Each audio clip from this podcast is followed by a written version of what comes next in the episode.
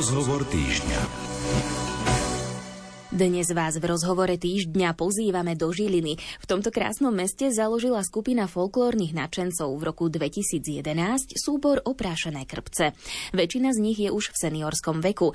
Najstarší člen oslávi 80 Stále sú však plní entuziasmu a chuti do tanca a spevu. Viac nám prezradia vedúci súboru Ivan Šedo a tanečník Peter Brksa. No pred skúškou sa porozprávame aj s ďalšími členmi Oprášených krpcov. Rozhovor doplní hudobný výber Jakuba akurátneho a pohodu pri počúvaní želá Jana Ondrejková. Najskôr som sa vedúceho súboru Ivana Šeda opýtala, kedy a prečo vôbec založili oprášené krpce. Bolo to tak, ako oni tie seniorské súbory na Slovensku začali vznikať, no a Jedného pekného dňa sme sa stretli na Punči v Žiline na námestí a začali sme o tom takú debatu, že teda keby sme niečo také dali dohromady, stretli sme sa tam takí bývalí tanečníci zo súboru Stavbára Rosutec. Trošku to trvalo, hej, čiže keď ten punč vianočný bol tak ako na Vianoce a vlastne až v marci sme sa nejako rozhýbali, totiž bolo treba hľadať miestnosť, kde budeme cvičiť, ako budeme cvičiť a osloviť pár ľudí, ktorí by mali záujem chodiť. Tie prvé stretnutia boli také, že sme vyprávali o tom, čo, ako, kde a že do akej šírky to ideme robiť, alebo sa budeme len stretávať. Potom bol problém názov, lebo to sme ako debatovali, hadám, dva týždne o tom mňa napadla taká vec, že keď sme raz prestali tancovať, tak tie krpce sme zavesili na klinec a keď chceme to obnoviť, tak ich treba oprášiť, takže oprašené krpce. No a potom išlo k tomu teda, že ak to chceme robiť akože nejakej väčšej miere, tak vlastne musí to mať nejakú fazónu, čiže musí to byť niekde, keďže organizované ani nie, tak sme založili občianske združenie, aby sme mohli nejako fungovať, lebo vlastne treba nám kroje, treba nám ďalšie veci, čo k vystúpeniu patrí.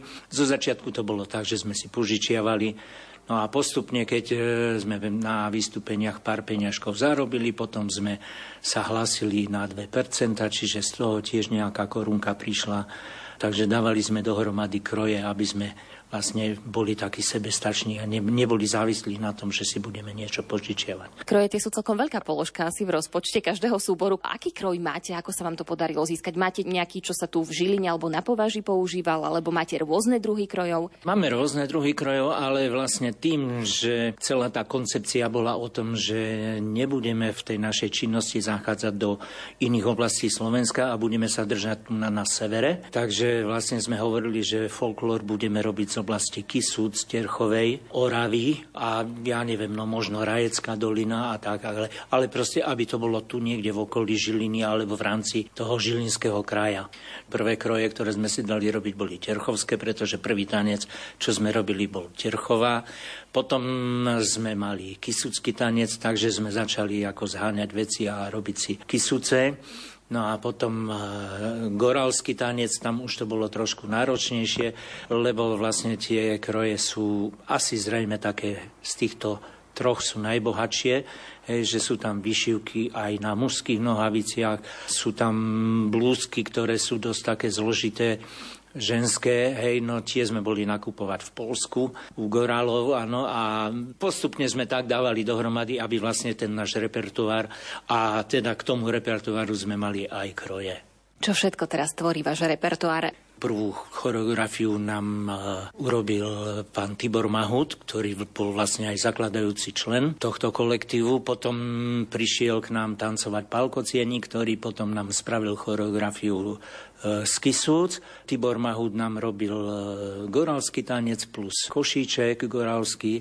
No a už potom postupne sme začali vlastne trošku neskôr, sme začali spolupracovať s Vladom Urbanom, ktorý sa chytil toho, že sme pozháňali staré filmy, ja neviem, z roku nejakého 1960-53, kde vlastne tancovali ešte starí Kisučania. Prvé to bolo z Kisúč, že sme zháňali tieto filmy. Oni tie filmy boli bez zvukovej stopy, čiže ono to bolo nemé a my sme podľa toho tancovania k tomu hľadali nejaké pesničky. Pesničky sme hrabali zase v zbierke Pala Kužmu, ktorý vydal veľkú knižku kisuckých piesní. Takže z toho sme ťažili a hľadali sme na tie kroky, čo sme videli na tom filme, aby nejaká pesnička k tomu bola. Takže s Vladom Urbanom sme postavili také pásmo, volá sa to starodávne Kisuce. Je to pásmo polhodinové a Vlado Urban, známy to choreograf, si dal s tým riadnu prácu a v tom polhodinovom pásme obsiahol veľmi veľa toho, aj novšie tance, aj staršie tance, čiže sú tam starosvedské čardáše, ale sú tam aj také novšie tzv. krokovance, nejaký šikmík, kalamajka, požehnaný, na svíňok.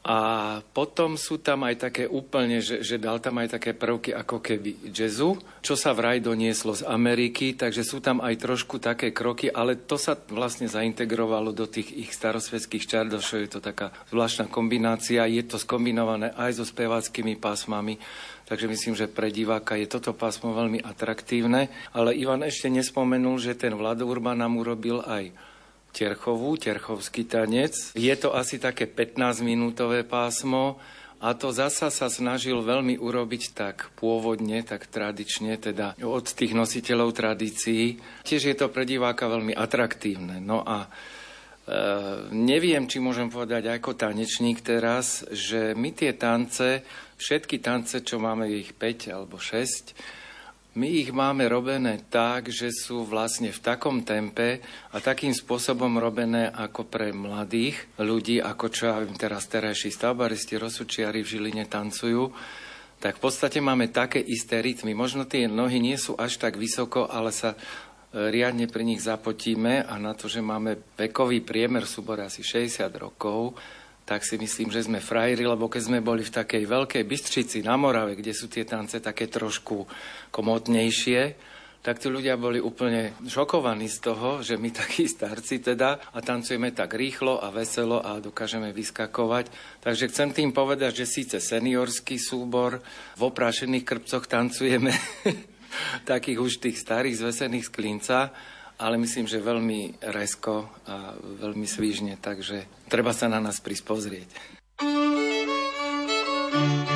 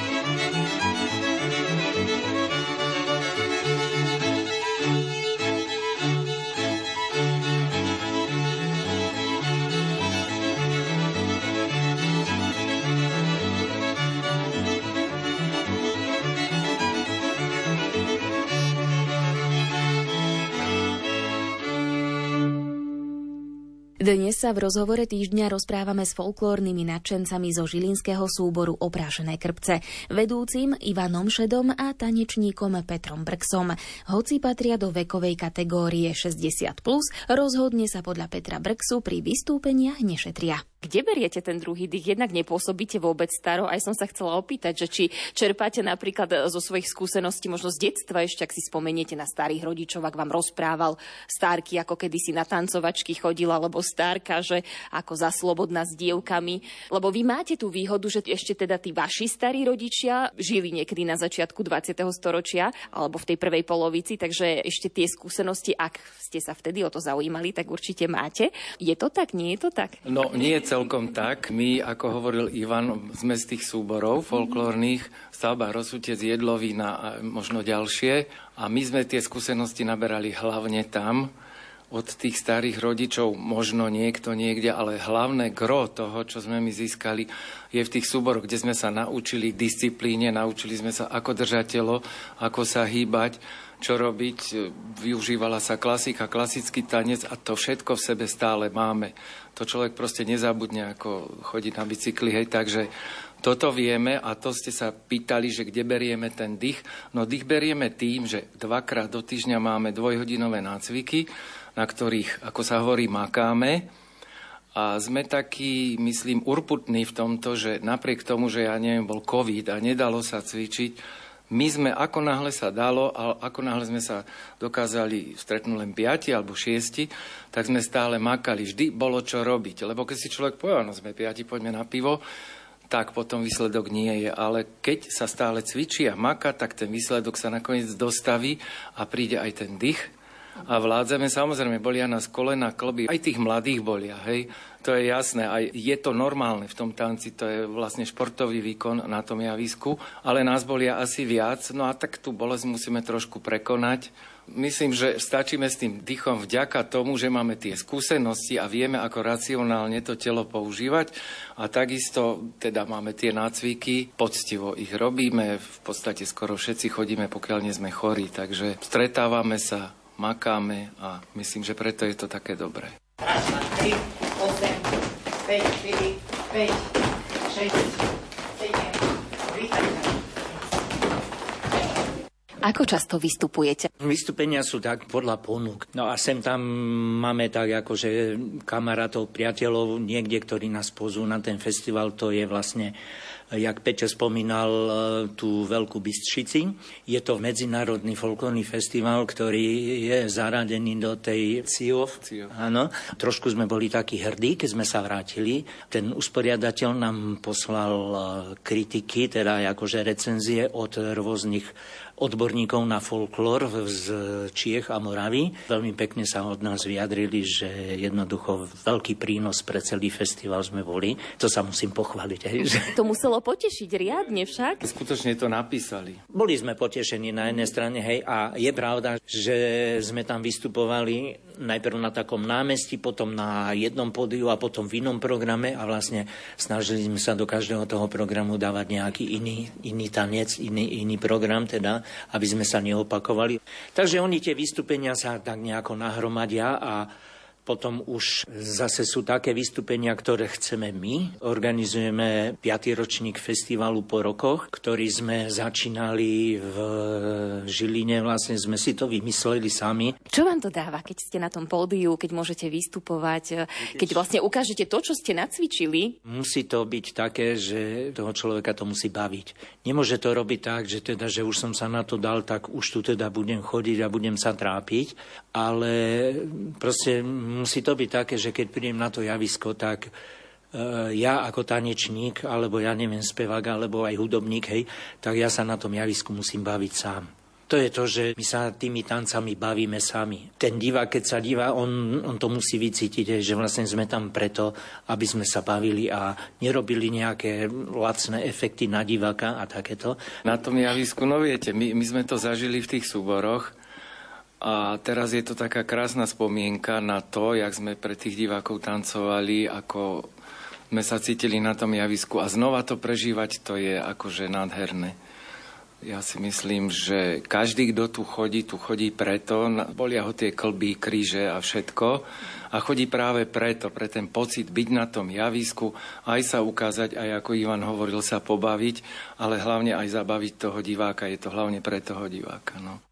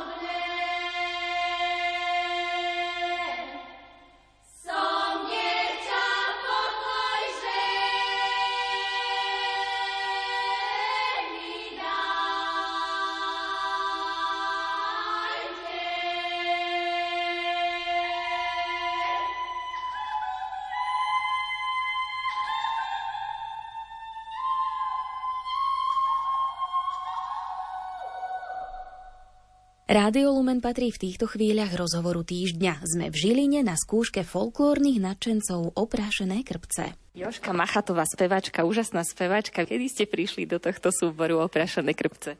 No ja som tu piatý rok, veľmi dlho malá mali, lenže tým, že ja som sa starala o mamu a nemohla som, lebo každú sobotu som chodila za mamou a obyčajne v sobotu bývajú tie vystúpenia. No a maminka sa pominula, tak potom som súhlasila, že prídem a som veľmi rada, že som teda súhlasila, že som sem prišla a je to presne tak, ako chlapci povedali, že je to radosť, také potešenie a veľmi dobrý kolektív, takže kvôli tomu. A ako sa vám spieva? Ja viem, že vy nádherne spievate, ste tým známa. Veľmi, veľmi dobre a tým, že to robím rada, tak e, je to fakt, je to veľké potešenie. A ja si obyčajne spievam aj doma, lebo my sme si vždy doma spievali, všetky sestry aj s mamou, takže iba pokračujem v tom, čo ma mama naučila. Poľu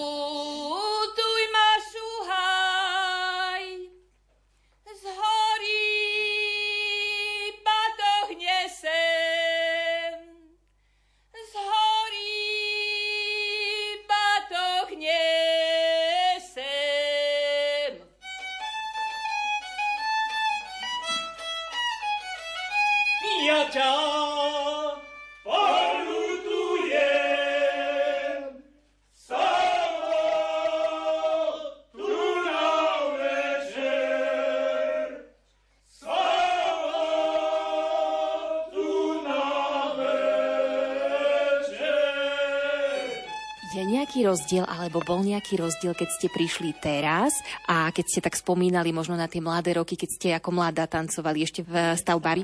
No, ja ani v tom nejaký veľký rozdiel nevidím, lebo je to, budem sa opakovať, ale fakt ten dobrý pocit z toho spevu, aký bol vtedy za mladá, tak je aj teraz a chvála Bohu mi to ešte spieva, takže chodím tu preto.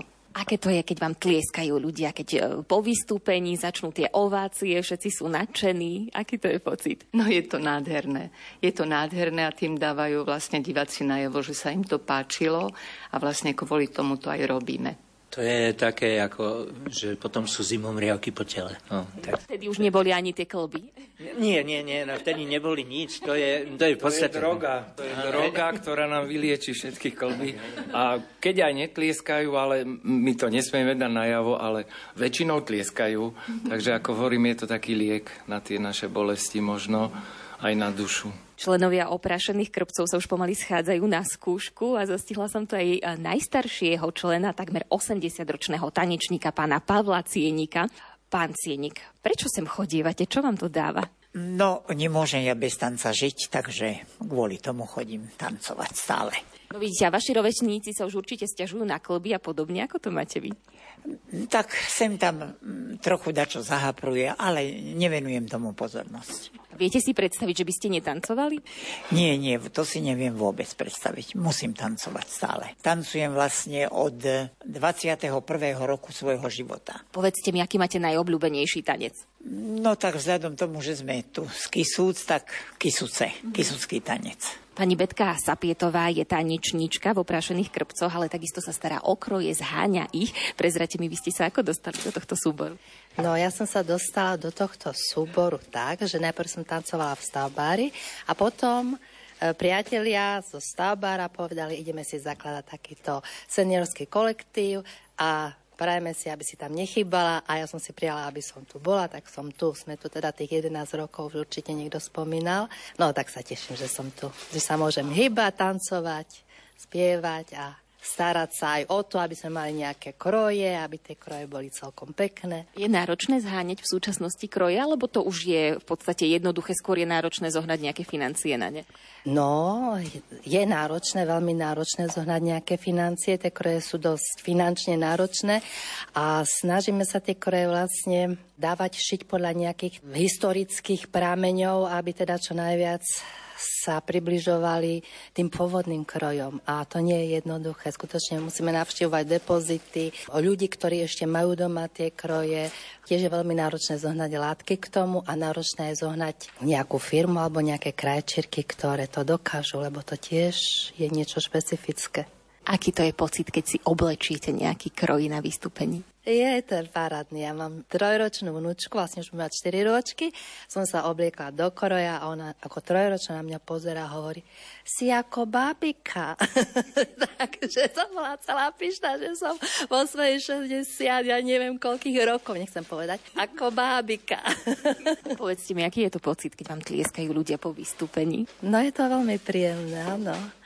A keď tých ľudí je veľmi veľa, ale to skôr bolo tak, že tam vo východné, tak to je až taká energia nás posunie dozadu, keď sa začne tlieskať. No, to úplne cítiť, hej. Je to príjemné, taká odmena.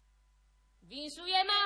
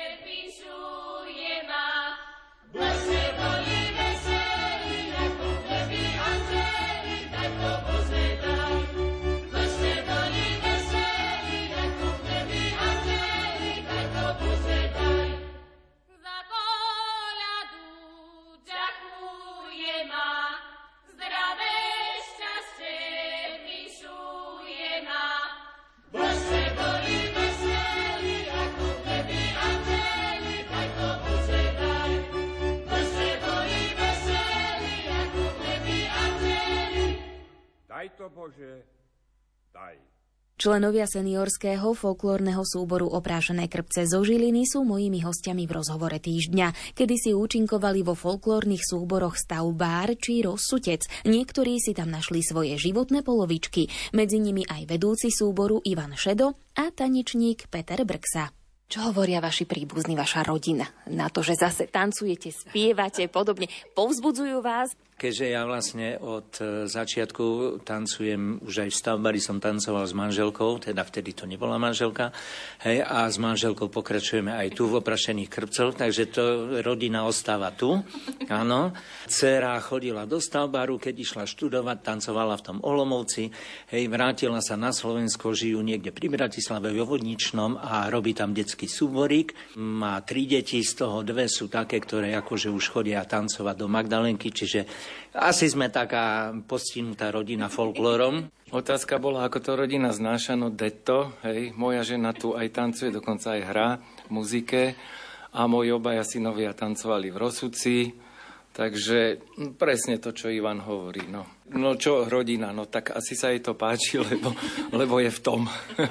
To sa hovorí, že manželia by mali mať spoločné koníčky, tak vlastne vy to tak dodržiavate úplne doslova do písmena. No ono to tak vyšlo, lebo my sme sa v tých súboroch zoznámili, potom sme sa zobrali, no tak to pokračuje. A aj doma spolu riešite napríklad nejakú choreografiu, alebo keď rozmýšľate nad niečím novým, tak zvyknete debatovať s manželkami o tom? Tak viac menej je to taká robota. No, moja žena ešte vlastne, mimo teda oprašených krpcov, tak 30 rokov robí s deťmi v detskom súbore Stavbariku. Tým pádom ona je ako tak vyťažená a keď zase riešime nejakú problematiku tu v súbore, ja neviem, že sa rozhodujeme, čo bude ďalej a čo budeme robiť ďalej, hej, tak e, ja ju len informujem, hej, lebo však ona má svoje roboty zase s tými deťmi hodne. Keď máme vystúpenie a viem, že ide takýto program, takýto dlhý, tak treba mi zostaviť nejaký ten program, tak sem tam do toho mi rípe, hej, že teda čo som to tam napísal a tak a prečo takto a prečo nie hen tak. A, Takže to si tak potom konzultujeme. No u nás je to podobne, ale tým, že moja žena aj hrá, takže my sa niekedy bavíme, koľko je tam melódií, Peťo, povedz mi podľa tanca a tak, takže niekedy to hrá na tej harmonike aj poviem, že to je trošku ináč a tak, takže to je také pracovné a zasa niečo podobné, ona má tiež taký detský folklórny súborik, ale v škole, na základnej škole učí a v rámci kružku tam má tiež, tak tam je ja niekedy radím, tak sa o tom bavíme tiež doma, takže ten folklór je témou Emanou a ja robím ešte aj v Rosuci vo folklórnom súbore, tak aj o tom sa bavíme, lebo tam ona tiež všetkých pozná. Takže folklór u nás dosť rezonuje. Počkaj,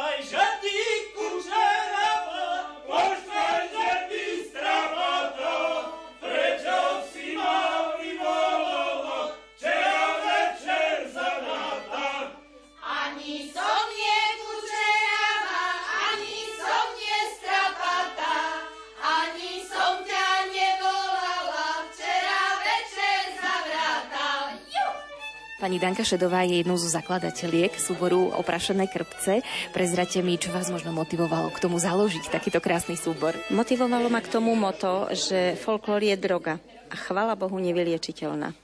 To znamená, že v podstate už ako mládežník som tancovala v stavbári, počas štúdia pokračovala v Brne vo vojenskom meleckom súbore a jednoducho potom už keď deti trošku povyrastli, tá absencia toho folklóru vo mne bola. Napriek tomu, že trénujem stále detský súbor, ale jednoducho chýbala mi trošičku tá vlastná aktivita, vlastná iniciatíva, urobiť znova niečo pekné, stretnúť znova starých priateľov a postaviť ich znovu na javisko a ukázať, že ešte troši linku vieme a že naozaj my nemusíme, my chceme. Aké to je, keď vystupujete? Je to stále taký krásny pocit, ako keď ste boli mladí, alebo je to už trošku iné, keď vystupujete teraz? Je to krajšie. Je to krajšie, intenzívnejšie, emotívnejšie a to najmä z toho dôvodu, že my naozaj chceme. A vlastne trošičku si tie nohy ešte pamätajú, sem tam tá hlava už zabúda, ale tie, tie nohy to vždycky dajú a hlavne máme obrovskú skúsenosť javiskovú. To znamená, každý z nás je vlastne bývalý tanečník, čiže už sa na tom javisku vieme trošilinku pohybovať pohybovať a aj keď zabudneme, nahradíme to úsmevom a divák to nepozná. A čo potlesk? Ako vnímate potlesk? Je to obrovská satisfakcia a neskutočná psychohygiena pre nás seniorov. Čiže pokračovať budete naďalej? Pokiaľ to klby, nohy a trošku tá hlava dovolí, tak určite áno. Počula som, že nielen na Slovensku a v Čechách vystupujete, ale boli ste aj inde v zahraničí. Boli sme aj e, v Polsku, No a tento rok sme sa zúčastnili festivalu v Diano Marina, kde vlastne akože je to človek, ktorý je Srb, ale žije tam a organizuje festival takým spôsobom, že on tam vlastne z celého sveta pozve kolektívy, ktorým zabezpečuje vystúpenia, ktoré sú nie len teda v tom Taliansku, tým, že to Diano Marina je vlastne skoro na hraniciach s Francúzskom. Hej, takže sme, boli sme v Sanreme, boli sme v Monte Carlo, hej.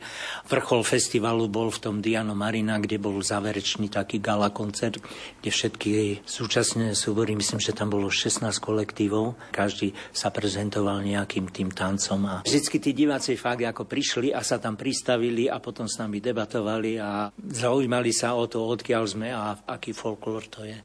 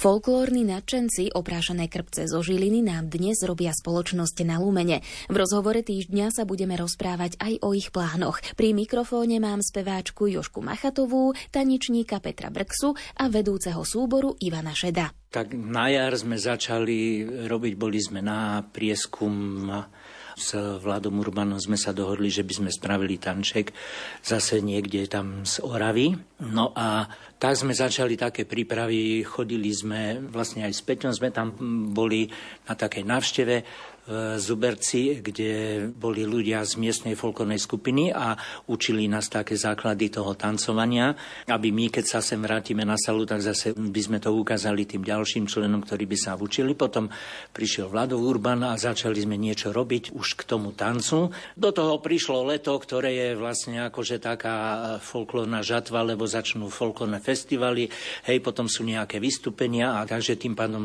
od tohto trošku akože dala sa tomu prestávka ale už sme spolu vyprávali s Vladom Urbanom, že vlastne hľadáme termín, kedy zase by prišiel tým, že on žije v Košiciach a robí súbor železiar, takže keď bude mať on voľný čas a zase by sme sa stretli v Žiline a pokračovali v tom. No a to je taká robota, hej, že idete robiť nový tanček, čiže treba zase robiť nejaký prieskum na kroje, pozrieť, ako tie kroje vyzerali, hej, a hľadať proste zase, kde komu dáme ušiť. Ono to nie je jednoduché, keď sa hľadá a ja neviem, väčšinou tie staré fotky a filmy sú čierno-biele, áno, tak potom treba rozmýšľať, ako to bolo asi farebne zladené. A da. Zase je aj veľká zbierka krojov v Kisuckom múzeu, aj e, v Martine, hej, čiže dá sa z toho vychádzať a tak. A vlastne aj tie folklórne skupiny, ktoré pracujú z tej oblasti, tak majú kroje správené podľa toho, takže trošku sa to dá okúkávať. No a čo sa týka vystúpení, záleží vždycky tak akože na ponuke. Zatiaľ e, v podstate nemáme nie, niečo v pláne. Viac menej tá jesenná a zimná čas je o tom, že sa tvorí tá nová choreografia. A tým, že sme starší a ťažko sa učíme niečo nové a čím sme starší, tým je to horšie a horšie. Takže nám to treba veľmi veľa opakovať, aby sa to v tej hlave nejako uložilo, lebo tie nohy by to aj vedeli, len musí to riadiť tá hlava. Joška, aké to je obliekať si tie rôzne kroje? No teraz je to také populárne, že tie folklórne prvky sa dostávajú aj do bežnej módy. Teraz máte na sebe nejaký kroj rôzny kisucký, oravský alebo od žiliny. Ako sa v ňom cítite? Je to taký iný pocit, ako keď máte bežné oblečenie? No určite je to iný pocit a obliekam si to veľmi rada. Máme krásne vyšívané kroje z Kisúc, nové. Ako Ivan hovoril, šili nami v Košiciach, ale vyšívali ich v Žiline. Tak e, aj človek takú takú pokoru a takú úctu vlastne má k tomu kroju a aj sa tak o ňo stará. Čím je špecificky ten folklór, tá ľudová pieseň, prípadne ten tanec eh, v tých oblastiach, eh, ktoré vy využívate, čiže v rámci Tisúc, Oravy, tohto považia oproti folklóru na inom území Slovenska? V prvom rade treba povedať, že vlastne Kisúce, Orava, Terchova a tak, tí ľudia tam eh, mali ťažký život. Nie je to tak ako niekde južnejšie oblasti, kde vlastne pichnú niečo do zeme, semiačko a vyrastie všetko, čo sa zmyslia. Hej, tuto ako bola tvrdá robota. Ano, a takisto ako, že boli postihnutí tým vysťahovalectvom, keďže nebolo roboty doma, takže odchádzali preč. No a tým pádom aj tie, dajme tomu, keď sa pozrieme na kroje, aj kroje sú také jednoduchšie, ano, že nebolo tam takého veľkého zdobenia. Už potom začali také akože zdobenia, keď zase tí vysťahovalci sa niektorí vracali naspäť a priniesli kadečo, hej, nejaké nové materiály, čo sa dávali, ja neviem, na tej orave, hej, tie blízkačky, ktoré sú na tých ženských krojoch, hlavne na, na lajblíkoch, áno, hej, to už bolo akože donesené, hej, a oni, tie dievčata si to tým vypestreli a už to tam je, hej, takže každý si myslí, že teda je to... No nie je to celkom pôvodné, lebo v podstate každá tá dievčina si ten lajblík aj tú blúzku ako vyšívala sama, hej, a vymýšľala si sama tie vzory, aj keď sa držala tých tradícií, hej, ale vlastne svoje si robila. A každý potom niečo doniesol, hej, a to nie len, že z Ameriky, hej, ale vlastne chodili, ja neviem, túto z dolných kysúc chodili drotári, hej, dlhé pole a okolie, áno, a tí takisto podonášali, hej. A to isté je, ako keď sa pozrieme aj na tance, že sa doniesli nejaké také prvky a oni to začali ako novotu robiť, hej.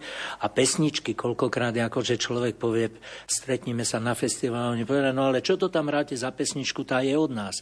A hovorí, no my môžeme povedať, že je zo Slovenska, lebo prišli tí drotári a doniesli si ju domov, trošku ju akože tomu naturelu, dajme tomu Kisuckému upravili, áno, ale tie slova doniesli si a tie slova tam ostali, áno, a už sú tam, nejako, čiže sú to pesničky, ktoré sa spievajú možno po celom Slovensku, ale sú vlastne donesené od niekaľ, inokadiaľ. Ako je to s tancom? Je taký reskejší v tejto oblasti, alebo taký skôr pomalší? Tanec e, celkovo je taký, že v každej oblasti sú aj pomalšie, aj rýchlejšie tance. Máme tam napríklad tanec, ktorý sa volá lenivý, je to v podstate taká recesia, taká sranda, že sa chývu z boka na bok, je to veľmi pekné, je to veľmi zábavné, ale skôr myslím, že možno oproti, ja neviem, východu je to možno trošku pomalšie, trošku zemitejšie. A ja by som chcel povedať k tomu folklóru, že špecifikum na Slovensku je to, že, že je neskutočné to, čo Ivan hovoril, že sa to teda roznášalo, tie piesne a tak.